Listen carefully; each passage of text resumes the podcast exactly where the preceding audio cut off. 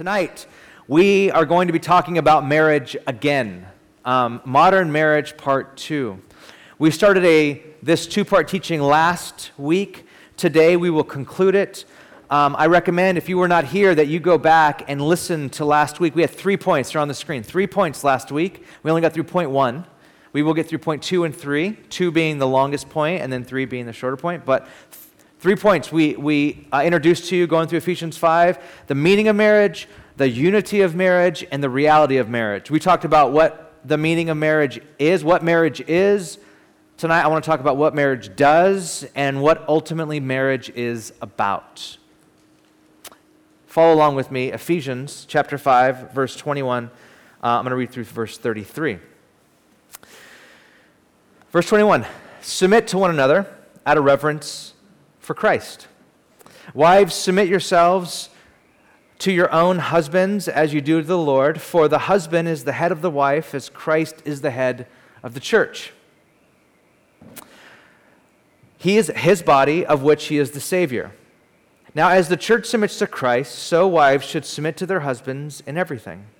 Husbands, love your wives just as Christ loved the church and gave himself up for her, to make her holy, cleansing her by the washing with water through the word and to present her to himself as a radiant church without stain or wrinkle or any other blemish, but holy and blameless. In the same way, husbands ought to love their wives as their own bodies. He who loves his wife loves himself. After all, no one ever hated their own body, but they feed and care for their body, just as Christ does the church. For we are members of his body. For this reason, man will leave his father and mother and be united with his wife, and the two will become one flesh. This is a profound mystery, but I'm talking about Christ and the church. However, each one of you must also love his wife as he loves himself, and the wife must respect her husband. This is God's word, our daily bread. Let's pray. Lord, we ask for a spirit of illumination. Holy Spirit, would you open our eyes to the things that we need to see? I know a lot of us might be entering into this text with a lot of trepidation, even um, suspicion. And I pray, Lord, that we would um, uh, come under the, the, um, the beauty of the scriptures and say, though we might not understand this, would you speak, God? So, Spirit of the living God, as we sang, fall afresh on us, speak to us, Lord. Speak to us through your word. Your word is life. It's living and active and able to get down to like the bone and the marrow down to our very soul, God. So do that through the scriptures. Anoint me tonight. I need your strength, God. In Jesus' name, amen. Amen. As many of you know, I have several favorite lines from Chance the Rapper's album Coloring Book. I've gotten a lot of mileage out of this record, a lot in my sermons. But this line stuck with me from the very, very first time I heard the record. This line from his song Finish Line towards the end of the record. Um, he says this we're in a marathon. Actually, he says we in a marathon, but I think he means we're in a marathon. Um, we're in a marathon we could build a marriage on. He sings that. We're in a marathon we can build a marriage on. And I, I, sent that to my wife as soon as I heard it. I'm like, this is really good. This is a great line. And it was actually the line, it was the subject of last week's teaching. Last week we talked about how the meaning of marriage is not a sprint to personal satisfaction. That's not what marriage is. It's more like a marathon towards personal sanctification. It's a marathon. It's like this long game of going, you and I are going to vowing ourselves together for the rest of our lives. Like one of us dies first before these vows are broken. That's what you're saying. And it's a marathon that you're, that you're going and moving towards personal sanctification. And this is why marriage is so hard. If you're asking yourself, like, I didn't think marriage would be this hard, no one told me. Well, you didn't ask me. I would have told you. I would have told you that marriage is that hard. It's hard because, um, as my wife puts it, that when you get married, you allow another channel of sanctification in your life. But this channel is like a main line straight into the deepest part of you. They know everything about you. Like the, the, the, scriptures say, husband will leave his father and mother, be joined his wife, and the two will be naked and unashamed. The naked part happens right away. The unashamed part takes a very long time in marriage. Because marriage is not about our happiness, marriage is about our holiness. And therefore, Christian marriage must be marked by covenant. And this is what we talked about last week covenant. The permanent, personal commitment you make to another person for the rest of your life. So, what does marriage do? What is, uh, what is the unity of marriage? That was last week. Now, what is the unity of marriage? This is where I want to talk about. This is, this is what I want to talk about this week the, the unity of marriage. What marriage does. And this is where we'll get into the, some of the meat of the controversial subjects in Ephesians 5. I don't know if any of you who lived in San Francisco for over three years um, r- listened to Ephesians 5, me read that, and didn't just kind of like kind of wince a little bit, like, ooh. Um, I, ho- I hope Houdini can get out of this one tonight. This is, this is a hard one. Um, so, like I do with controversial subject matters, allow me to make some prefatory comments before we get into this. Comment number one I'm not an expert here. Um, there are marriage counselors and therapists and scholars that do a way better job of this than of this subject than I can. I will try to give you a pastoral way to view this text tonight. The second is that because we approach this with a hermeneutic of suspicion, meaning we interpret this text with a lot of suspicion, allow me to ask you tonight to put on curiosity.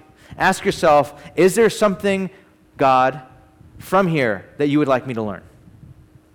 And if you are not comfortable with the idea of distinct gender roles within marriage, allow me to ask you to suspend judgment just for the space of this sermon. Allow me to get through this entire sermon, and then judgment can come back in, and then you can come up to me afterwards and talk to me about it. But at least to suspend judgment, at least enough to hear what the scriptures are saying, or what I believe the scriptures are trying to teach us tonight.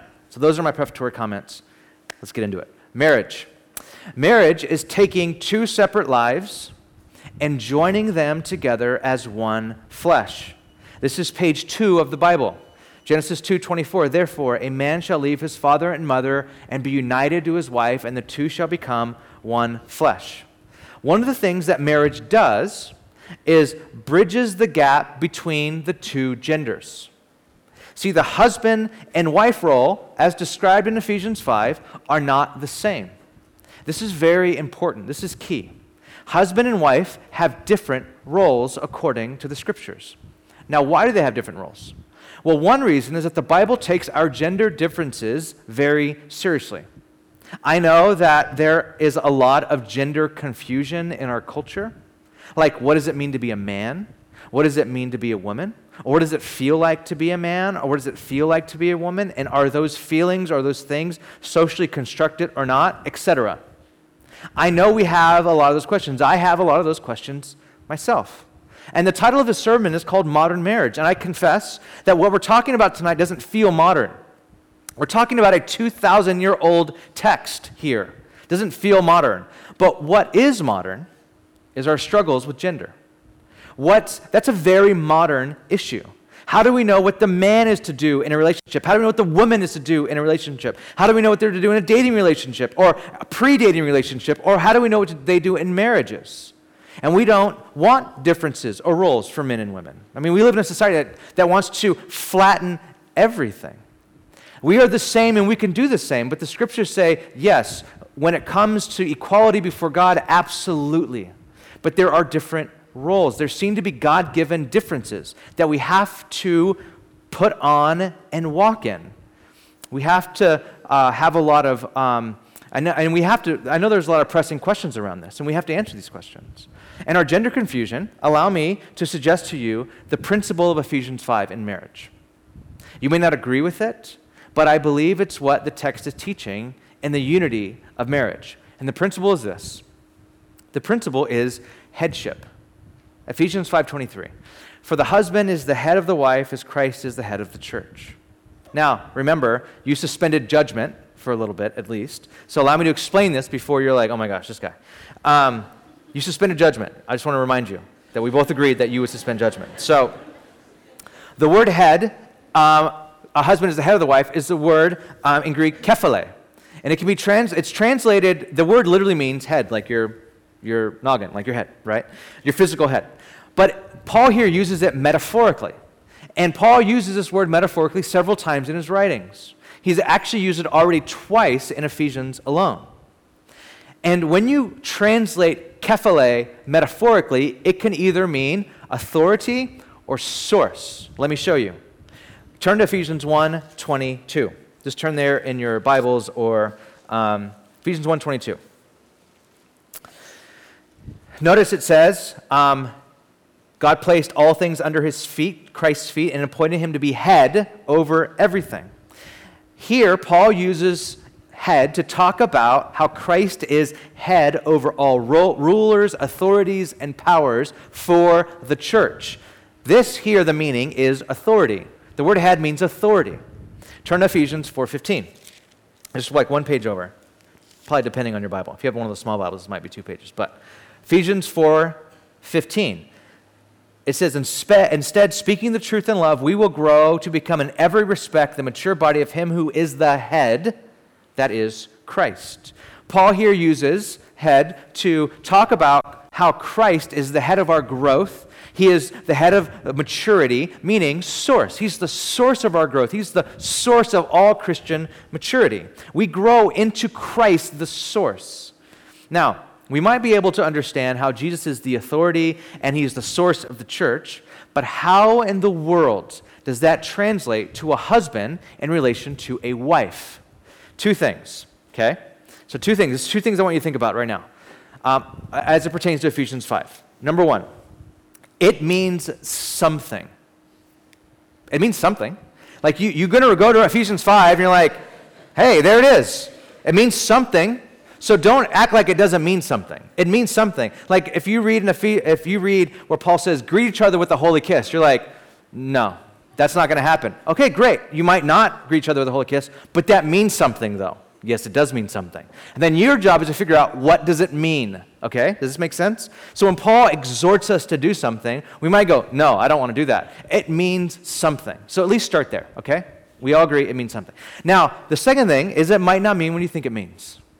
You might think it means something, but many liberal people want to dismiss this passage outright. They're like, nope, this is not there. This is not, no, this is gone. This is 2,000 years ago. It doesn't matter. Um, but conservatives, what they want to do is they want to import everything into this text and say what it means. They want to import their like their family of origin stuff. They want to import like like um, American values. They want to import all that stuff into this, and you're not allowed to do either of those. You can't dismiss this, and you can't import what you think it means. We can't do either of those things. What does it mean? First, as we back up on this whole text, it, it at least means, I think, primarily means unity. This text is speaking about unity. The metaphor is head and body.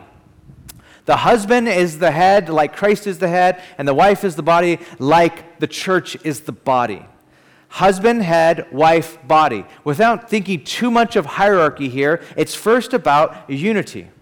If your head and body are not working together, that's a problem. It's a big problem. It's a problem that might need medication, it might need surgery. Something might, is off. If your head and body are not working in unison, there's a problem. It's talking first and foremost about unity in marriage. There must be unity. First of all, this means unity. Um, Craig, Craig Keener, a theologian, wrote a very helpful book about Paul and women and wives called Paul, Women and Wives.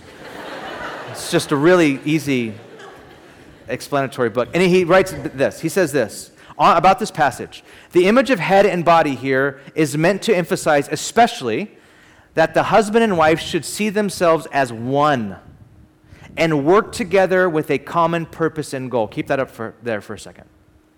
This especially means, what this means as you read Ephesians 5, this at least means, and especially means, that husband and wife are one. The two shall become one flesh. And therefore, they need to see themselves as one and work together with a common purpose and goal. See, one of the reasons why we have such a hard time getting husband and wife roles right in marriage is because when two people come together, in our modern world. They often have two different goals in life, but they find each other cute. like, whoa, you're attractive, you're attractive. I can spend time with you. I can spend time with you. I think I'm in love. Let's get married. And that's what happens. And then, but they have two career paths, two goals in life, two ways, different ways of seeing the world. And when you enter into Christian marriage, I read Ephesians 5 to these people to, to say it to you, and you go, whoa, wait a minute. I'm not doing that. I'm not doing Ephesians 5. And I would ask you, why? You say, because we both have our own thing going on here. I'm not submitting, and, or the wife, the husband will say, I'm not laying down my life for her. I have a career path. we have our two separate lives that we're kind of moving, and we think that we will, we, we will at least make each other a, uh, a little less lonely and have a really good time together. And this is kind of what, this is one of the systemic reasons why biblical married, marital roles are difficult. If the point and the mission of your marriage is to be married, it will collapse in on itself. If the whole point and the mission of your marriage is what's the point of your mission of your marriage? To be married. Then the things that you will try, you will take the, the roles in Ephesians 5 and you'll try to fit them into like h- how to choose um, sh- uh, sheets for a bed or something. And, and you'll, you'll try to apply Ephesians 5 to decisions like sheets or where to live or something like that. And when you do that, it breaks down. Because the husband will, might read this and say, um, the Bible says submit. I mean, just says that. And then the wife will say, well, the Bible says you're supposed to die for me. So says that. So it looks like wife, I win. Like I, like the wife wins in this scenario. Like I, she can live whatever she wants to live, you know. And that, like it, you, when you do it with things like sheets and like where to live and that sort of stuff, it starts to break down when you have to step back and get a larger vision for your marriage. Why are you married? What is your calling as a married couple? Remember, Genesis chapter 1 and 2. It's not good for man to be alone was said after Adam had a call on his life to, to keep a garden. And they did it together. I'm not saying the man necessarily has to be the one that has like the purpose, but husband and wife should come together for a common purpose. They're married for a goal, for a reason. There's a meaning to their, there should be a meaning to their marriage, a purpose of their marriage. I often have couples write a mission statement for me at the beginning um, or work on it towards the beginning of our premarital and at the end submit it to me. Like what is, what is the, like the mission statement for your marriage? And it doesn't have to be for like the rest of your life, though I want you to save it. But I want you to do this so that your marriage isn't just about you being comfortable. Because that will be the default mode. If you don't have a mission to your marriage, it will be we're going to get along, we're going to be comfortable, we're going to be happy, and, and, and we're going to, you know, do the things that make us happy or whatever. And when you start doing that, and that's the mission and the meaning of your marriage, um, it starts to collapse in on itself. It starts to be about the stuff that you get together, the experiences that you have together, and not about a larger purpose. When you have a larger purpose, then these, these, these like God-given roles start to like start to make more sense. So, what does headship mean? It, it means, um, Ephesians 5 means unity, but what does headship mean? What does it mean that husbands are the head of the wife? Le- okay, so that's, that's a question that's out there. What does it mean? Um, let, me, let me allow Paul to answer this question. I won't answer it, let Paul answer it. Look at Ephesians 5.25. What does Paul mean that the husbands are the head? Ephesians 5.25, husbands, Love your wives just as Christ loved the church and gave himself up for her. See, husbands are never told to rule their wives, ever. It doesn't say, wives, submit to your husbands, husbands, rule over your wives. It doesn't say that. Actually, what the scriptures say to wives should humble and shock and put a holy fear into every husband. I think if you take Ephesians 5 seriously, husbands that read Ephesians 5 should be, should be fearful, like godly fear. It should shock you and humble you. See, this, this person that God has made in his image, that is your equal in every single way, is being spoken to by the scriptures. Not by you, but by the scriptures to submit to you. Now think about that. These free, responsible persons, another human being who very well might be smarter than you and more spiritually mature than you, are being asked to submit to you. And the first reaction you should have as a husband is, oh my goodness, what do I do with that? Why in the world is that there? Now, I want to be honest about something. Many guys in our modern culture don't want this to be true any more than the women don't want this to be true. So, what I typically see in couples in premarital is that couples shake hands the fact that this isn't really a thing. They both read Ephesians 5 and they're like, hey, the guy's like, I don't really want you to do this. And she's like, I don't want to do this. She goes, let's just shake hands. It's not a thing. I'm like, okay, let's do that. And they go, okay, that's cool. And I'm like, no, that's not, that's not cool. That's not, again, the, this means something. It means something. Again, the implications of this should really humble and put holy fear into husbands. Husbands should read this and go, okay, what do I do? What do I do with this? And the answer is this love. Self sacrificially love this person. See to it that the way you love her leads to her sanctification and her holiness. You are never told to rule her. You are never told to assert your quote unquote headship. Ever. You are told what headship means to the husband is that you self sacrificially love. Whatever headship means, it at least means that you can't use it to please yourself at all, ever. It first means that you give your life to serve your wife. You are the head servant leader. You are the lead leader of servant, servanthood, of laying down your life first.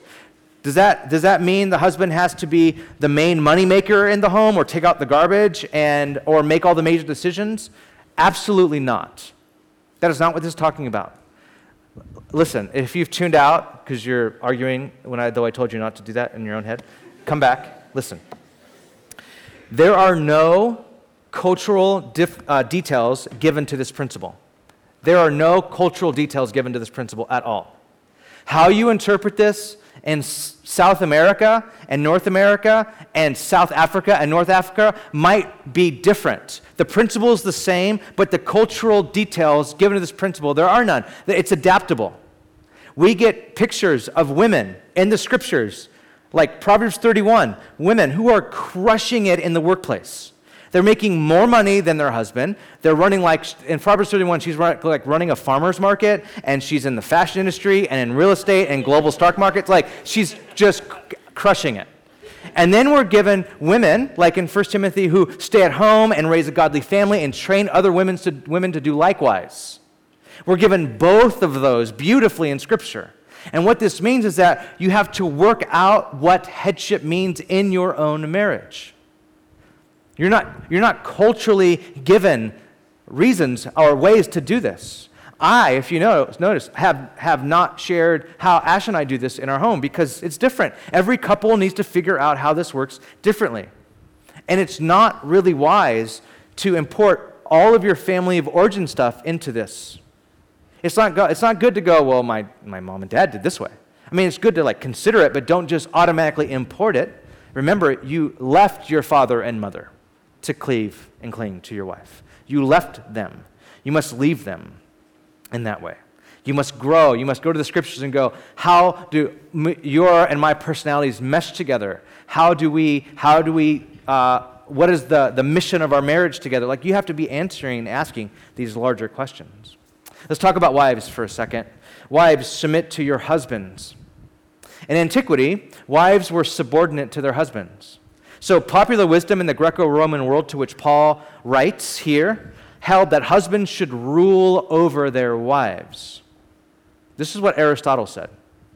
Aristotle said, It is part of the household science to rule over wife and children, for the male is by nature better fitted to command than the female. Aristotle. What Paul does, Paul writes right into this culture. And Paul never says to rule your wife, he says to self sacrificially serve your wife. And Paul turns this entire idea of Aristotle on its head. Because look at verses 21 and 22. This is so subversive of Paul. Look at verse 21. Submit to one another. Submit to one another out of reverence for Christ. Wives, submit yourselves to your own husbands as to the Lord. Notice uh, 21 and 22 22 comes after 21, 21, 22. I mean, this is right next to each other, guys. Like, you can't miss it. They're right on top of each other, okay? Submit yourselves to one another, wives, submit to your husband. Paul urges submission, but only by placing it in the context of mutual submission. That is so important. Paul says, yes, there are roles, and there is submission on the wife's part, but it's only in the context and only in a household of mutual submission. And he defined submission quite differently than the rest of his culture did. Submission is not blind obedience. Submission for the wife is in a context of mutual submission. That means we are each free to seek the other's good. We are both free to love and serve unselfishly and to maintain these as a goal. Like we will have these as a goal to, to, to, mutually serve each other, even when we feel our partner is not upholding his or her end of the contract. We will mutually love and submit to each other, even when we feel like the other spouse isn't doing it right. So, what that means is that wives are not told to submit to their husbands only if their husbands are loving. And husbands are not told to self sacrificially serve their wives only if they're being submissive. If you are in a marriage and you're like, my spouse is not being the person they should be, fine, I won't be the person I'm supposed to be. That's wrong. That's like a form of revenge. That's toxic in any marriage. What you're to do, wives and husbands, is to take Ephesians 5 for your own gender and your call in marriage very seriously. Now, but again, let's ask this question why submission and headship? Why is there this biblical principle? Why does it seem like there's this biblical principle? Why am I, why am I propo- uh, proposing that there's this biblical principle? And here's the best I can understand from looking at the life of Jesus. See, Jesus was equal to the Father, but also submitted to the Father. Equal, yet submitted. When when you were asking, if you were to ask me why, why does why is a wife being, being told here to submit? And my answer is, and you would say, is it because like Aristotle says that the husband is more fit to lead? I would say no, that's not the reason why. Is it because this or that, this? And I would say probably not, no. And the only answer I can give you is that I don't know. I, I believe this is, I mean, I believe this God in his wisdom has done this. And the pattern I look to is that Jesus did this willingly, being equal to the Father. He did this willingly. God, in His wisdom, has established certain roles within the family, and submission is a humble recognition of this divine ordering. And I think this is why, in the, in the wisdom of God, Paul writes, Wives, submit to your husbands as to the Lord. What he's saying is this is that as you in a marriage under the context of mutual submission. And we'll talk about what, what headship means in a second. But as you as wives do this, you're doing it in worship to Christ in a way. When husbands, you see this order and you're like, oh, this is like really awkward, but I'll try to step into this as best as I can. You are submitting to Christ. I believe that when we do this, we are in humble recognition of divine ordering by God, and there's wisdom in that. So I think the question really is how do we as married, uh, as married people see, learn, and submit and apply what the Bible says about marriage and marriage roles rather than dismissing them because they don't make sense to us? How do we read them and learn from them and submit to them and apply them? How do we do that? This is the great challenge of a marriage, I think. How do we, do, how do we live into this? So let me talk about headship. Why, why what is my best take? I'm going to give you my best take on why I believe that there is biblical headship. And my, and my best take on not why biblical headship, or what, rather, what is biblical headship. And here's my best take on what biblical headship is. What does it mean that the husband is the head of the wife? Here is, and you might not agree with me, you might agree with me or not, but here's my best take. And I would say study it for yourself, wrestle with it, think about it, most importantly, pray through it, and submit at the end to God. But here's my take my take is that what it means in the context of Ephesians 5, that, that the husbands are the head, is that the husbands have responsibility for. That's my best take on this, uh, uh the, of what Ephesians 5 is saying. Husbands have responsibility for their family. The husband has a leadership role though not in order to boss his wife around or use his position as privilege.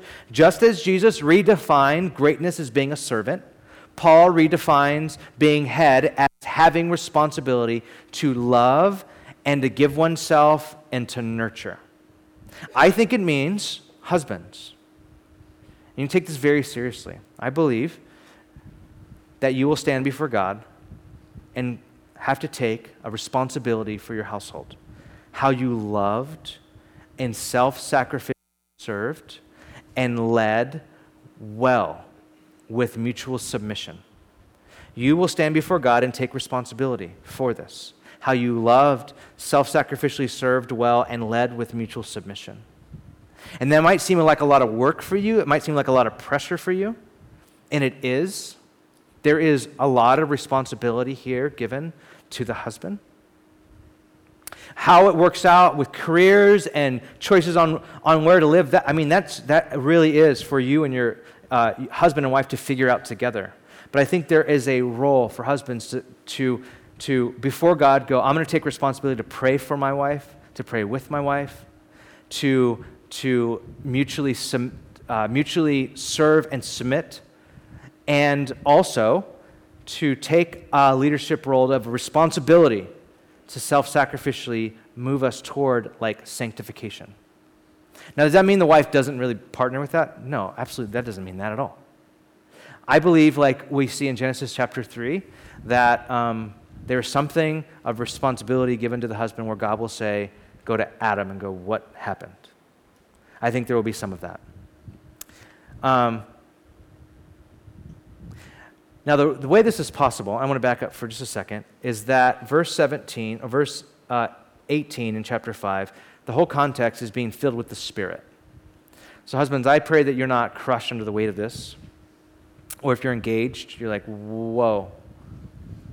I hope you're not crushed under the weight. It says that this is possible by being filled with the Spirit.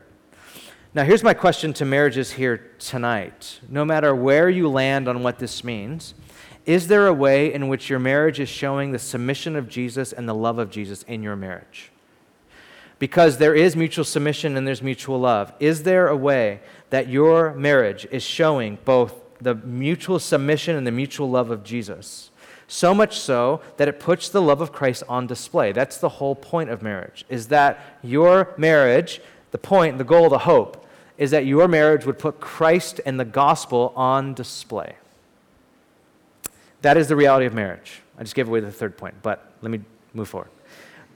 Reality of marriage. What is marriage about? Marriage is so much like salvation and our relationship with Christ that Paul says you can't understand marriage without looking at the gospel. You can't understand marriage without looking at the gospel. So Paul underlines this like really great story, stretched, uh, sketched with a quote from Genesis 2:24. He says um, down in verse 32, he says, "A man shall." Verse 31 The man shall leave his father and mother and be joined with his wife, and the two will become one flesh. He, he goes all the way back to Genesis, before human rebellion, before men and women had had like relational uh, brokenness. He goes all the way back and he says, A man will leave his father and mother and join his wife. And in that sentence, before rebellion even happened, God planted a seed of the Messiah, of what Jesus would do. That Jesus would one day leave the place where he was at home. He would leave his comfortable not, I don't know, comfortable. That's probably the wrong way to say it. He, he would leave his glorious throne in heaven and he would drape himself with humanity. Uh, Philippians 2 said he would humble himself to become a human. He would leave his place that was his home in search for a bride to cling to, to be unified with, to become one with. Because marriage is a picture and Christ is the reality. Marriage is a picture, Christ is reality. And there's two implications for this. The first is you cannot be a good married person unless you're both looking to Jesus. If marriage is a picture and Christ is the reality, you cannot get the reality, the picture right unless you're looking at the reality. Like what I, I often do this when I'm doing an outdoor wedding. I'll have everyone look around and like look at the scenery. It's beautiful. And if you were to paint, if you were like one of those painters that like paints landscapes, if you were to do that and and the landscape was a reality, but you were painting a picture, you would have to fix your eyes on the reality in order to get the picture right. In the same way, marriages work the same way. In order for us to get the picture right in marriage, we have to look to the reality. So, husbands, you must look to Jesus. You must be in prayer to Christ, in submission to Christ and Christ's word. You must be spiritually strong. Wives, the same thing for you. You must look to Jesus. You must spend time with Christ. You must be in prayer and in the scripture. You must be submitted to Jesus. And you guys need to do that together and also individually if you're ever going to get the picture right. You will not know what it means to submit unless you're looking to the Father. And you're looking to Jesus and you're seeing Jesus submitting to the Father. You're not going to know what love is unless you look to Jesus and see his, him laying his life down for another person. The second thing this means is you won't be secure in any place that you're at in life right now. If you're married or you're single or you're divorced, you're navigating what it means to be faithful to Jesus and have same sex attraction, you won't be secure in any place you're at until you see that Jesus has personally, is personally your husband. He has personally married you. And therefore, you are unified with Jesus until you've seen what Christ has done with us that we are a picture of people who should not have been, should not be married to Jesus. But we are.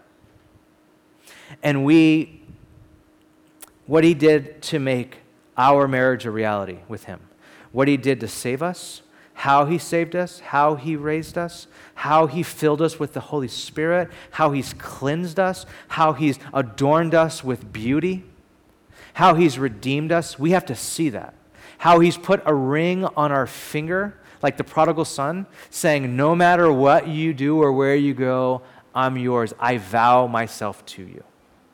Like this is Christ. And until we see that, you won't be secure no matter where you're at. If you're single, you won't be secure in your singleness. You won't be secure in your marriage. You won't be secure in no matter what you're navigating through unless you see what Jesus has done to marry you, to be, to be unified with you. This is um, this is a profound mystery, Paul writes. This is a profound mystery. And you almost think he's talking about marriage because if you if, if someone told you about marriage and Paul said that's marriage is a profound mystery, you'd be like, "Yep, it is a very profound mystery." But he says, "I'm actually talking about Christ and the church." I love that line. He talks about marriage and he says, "This is a profound mystery." And if you've never read What's Ahead, you're like, "Yep, marriage is a profound mystery." And Paul's like, "Yeah, but I'm not really talking about marriage. I'm talking about Jesus and the church." That marriage is a profound mystery. That Christ would marry himself to us, that is the profound mystery. And that is a mystery I want to celebrate tonight. That is a mystery I would love to spend time um, thinking about, meditating about, singing about, um, submitting to God, like bringing all our questions right now to God, all our, our pain, all our, all our, like, maybe even things that are coming up with us as we listen to this right now, to bring those to God. And ask the Spirit Lord, this is a profound mystery. I pray you'd give me revelation of this mystery. How you've loved me, how you've saved me. Let's pray. Lord Jesus, I pray for our marriages in our church, like I did last week. I always feel when I talk about marriage, I mean, to be honest, God, you already know this, but I'll say this in front of everyone that this is my absolute least favorite subject to teach on. Um, I really do feel like there's spiritual strongholds to, when I teach on this subject. I feel like personally like attacked and marriage kind of attacked and there's always a, a, funky thing in the room. And so I pray, Holy Spirit, that you would do your work, break through the chains that, the chains that bind us, the lies we believe, the way that the stronghold that even our city has on, on gender. I know that it's so complex for, for men in our, in our world, um, in our culture, they don't know what it is to be a man. And there's a lot of confusion around that. And we try to look to our culture for that, and the best we can do is like look at like way back when or something instead of what does it mean to be a, a godly modern man?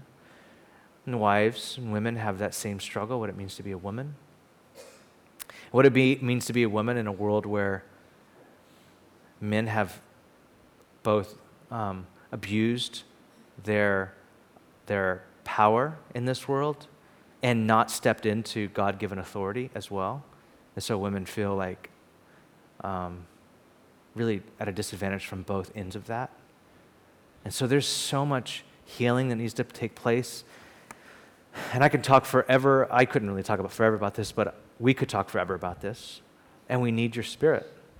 We need the Spirit of the living God to fill us. We need you to teach us and correct us. Lord, I need to know, we need to know what it means to live into our God given gender roles. I'm just saying that, Lord, by your Spirit, would you allow that to happen? And Lord, we need, we need, um, I think we need to worship you tonight in spirit and in truth, in healthy ways of, of coming before you and saying, um, Thank you for saving us, Lord. For cleansing us. Thank you for, for unifying us to yourself and marrying us, Lord. Thank you that when we were far off, you came running for us and you put a ring on our finger. Thank you for that. And so we do. We move into a time of response and worship now. In Jesus' name, amen.